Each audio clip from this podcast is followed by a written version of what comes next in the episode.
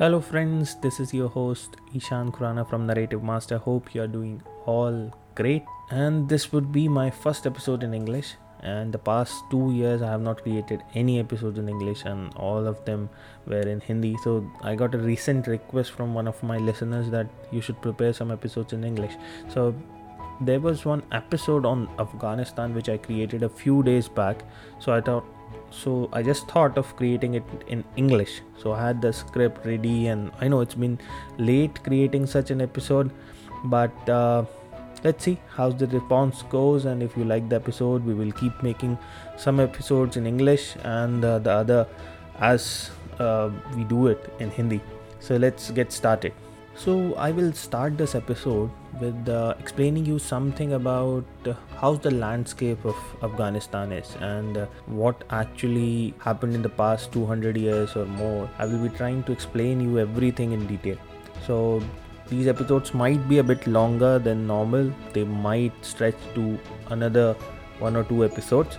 So Afghanistan is a very typical place on the face of the earth where most of the world totally actually have misunderstood it. And uh, and still some gain of power is going on on this beautiful landscape. So foreign visitors to Afghanistan before 1973 remember the country as both peaceful and on the road to progress. A Pushtun royalty has been ruling the country for two centuries against a background of inter-ethnic tranquility. Kabul was an attractive city where all major Afghan ethnic groups collated and lived together. They were Afghans first, then they were Pashtuns, Uzbeks, or Tajiks later. The language in Kabul was Dari, a variant of Persian. It was the language of the Tajik minority as well as the Pushtun royalty, that was the Duranis. The Shiite Hazaras, who are now regarded with hatred by the Taliban and vice versa, are also convergent with Dari. The community in Kabul was considered far more advanced than any other Afghan ethnic group in terms of culture and education. Yes, educated Afghan women in those days wore skirts. The Russians were building dams and roads in the country while the Germans and French focused on building schools and universities. For the French, archaeological excavations was another passionate pursuit.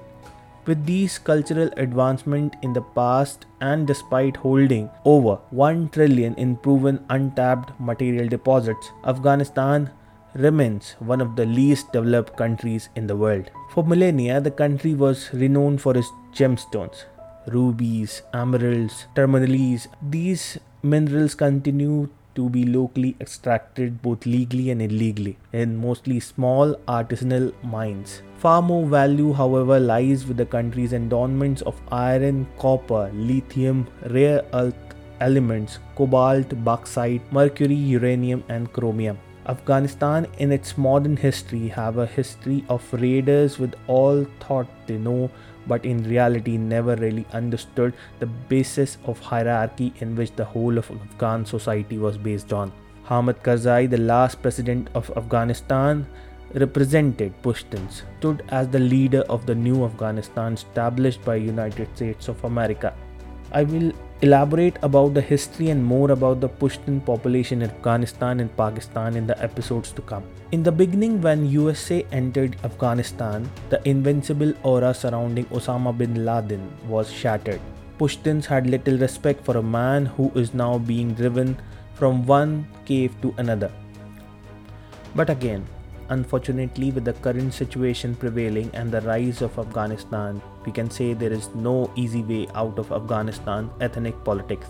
Once the discredited Taliban in the eyes of all other Afghan factions, the kind of religious extremism they have exposed has not only proven to be their undoing but has also brought a level of misery to the Afghan people that is unparalleled in their history is now the supreme leader of most of Afghanistan in 2021. In this series that would be my first series in English, we are going to explore most of Afghanistan have to offer and who is responsible for the whole series of events which we are witnessing in the recent days. So now I will give you enough. If you want to hear more, then you have to complete all the three episodes that I have already told. They are going to be a bit longer for listening all of Afghanistan. So let's address the elephant in the room and most of you would be interested to know who is responsible for the Taliban and how they became an indestructible force in the recent times that would made US to move out after 20 years investing billions to bring peace in the region. But first, let's start when for real the whole world started to look where was Afghanistan. It was 9/11 which changed the things for them and they also knew nothing was going to be the same for them from here on. As US prepared for war against Afghanistan, some academics or generalists argued that Osama bin Laden or Al Qaeda group and Afghanistan's Taliban government were really creations of American policy run amok. A pervasive myth exists that the United States was complicit for allegedly training Osama bin Laden and the Taliban. For example, Jeffrey Sommers, a professor in Georgia, has repeatedly claimed that the Taliban has turned on their previous beneficiary. David Gibbs, a political science professor at the University of Arizona, made similar claims. Robert Fisk, widely read Middle East correspondent for The Independent, wrote of CIA camps in which the Americans once trained Mr. bin Laden's fellow guerrillas. Associated Press writer Mort Rosenblum declared that Osama bin Laden was the type of Soviet hating freedom fighter that US officials applauded when the whole world looked a little different. In fact, neither Osama bin Laden or Taliban spiritual leader Mullah Umar were direct products of the CIA.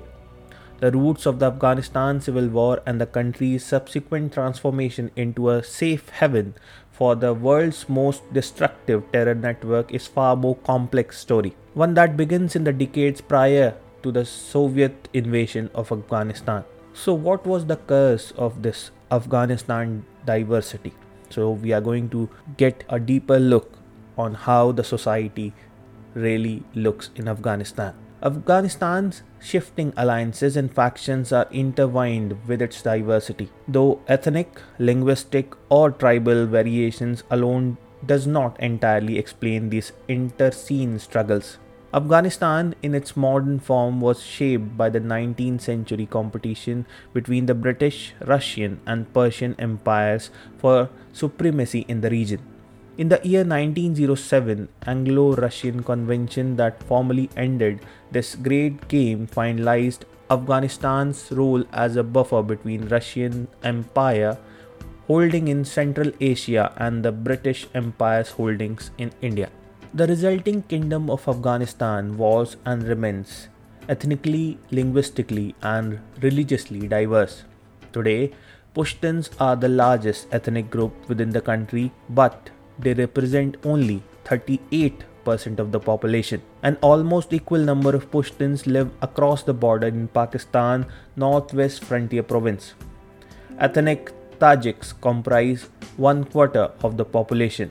The Hazaras, who generally inhabit the center of the country, represent another 19%. Other groups such as the Aymaks, Turkmen, Baloch, Uzbek, and other comprise the rest.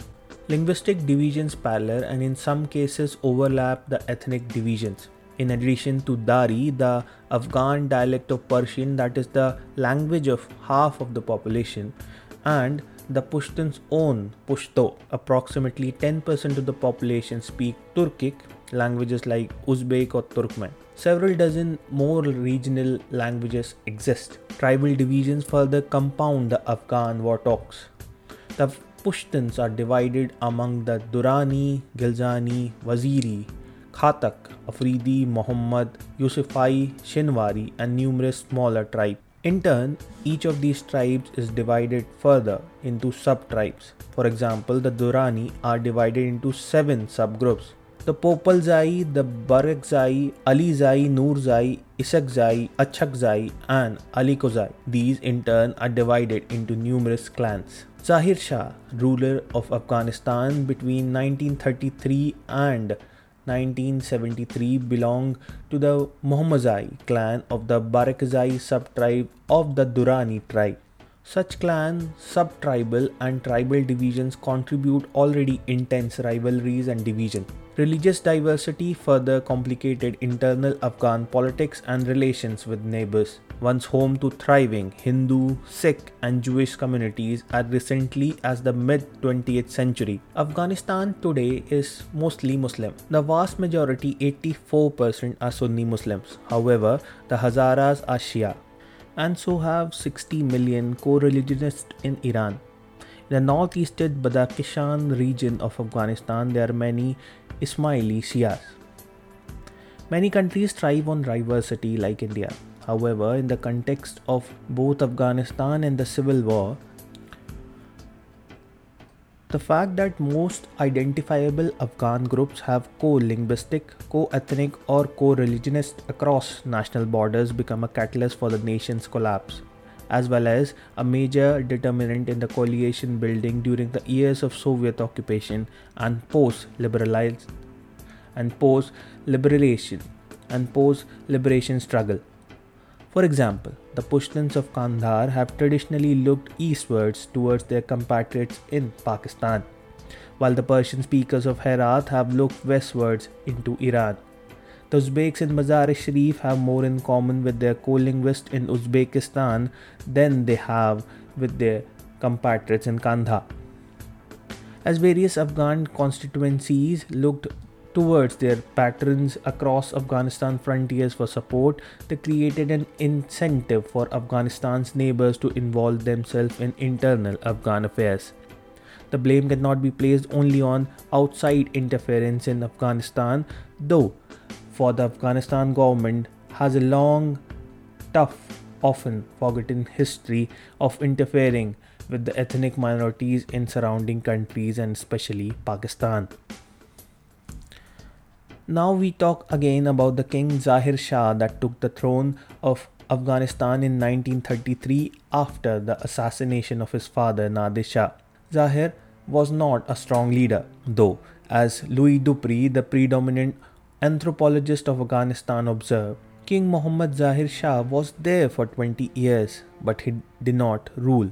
Instead, real power remained vested in his uncles who sought to break Afghanistan out of both its isolation and dependence on either the Soviet Union or Great Britain. It was during this period that Afghanistan and the US first exchanged ambassadors. The Afghanistan government awarded a San Francisco based engineering firm the rights to develop hydroelectric and irrigation projects in the Helmand River Valley. Slowly, Afghanistan began drifting towards the west, both politically and economically. In 1953, Zahir Shah's first cousin, the 43 year old Muhammad Daud Khan, became Prime Minister.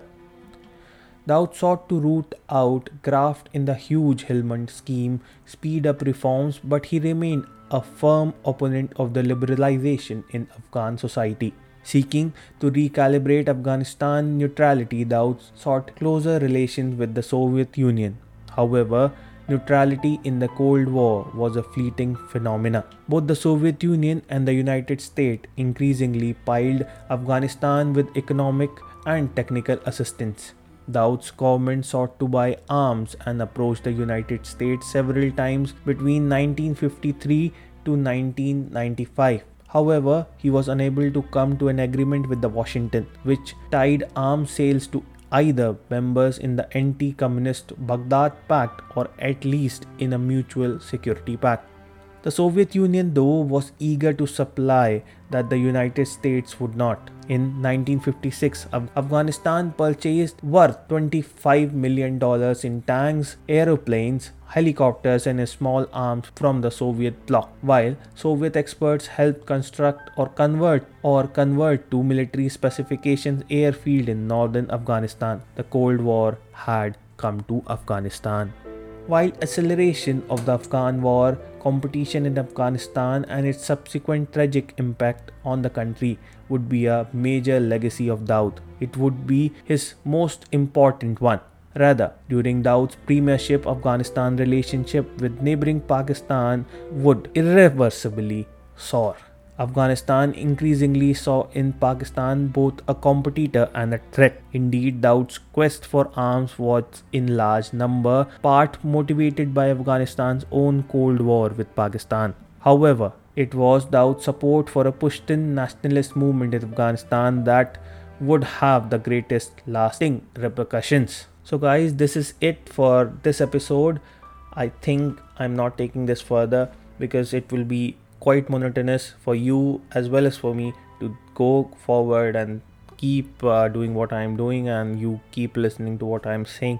So hopefully I will come back in in a week's time with the second episode in which I'm going to tell you how the Pakistanis supported the Taliban in its growth and how their ways of doing business in Afghanistan and actually led to the collapse of Afghanistan. So hope you are doing well and uh, i hope you will be coming back for the second episode of this afghanistan series. So thank you for listening.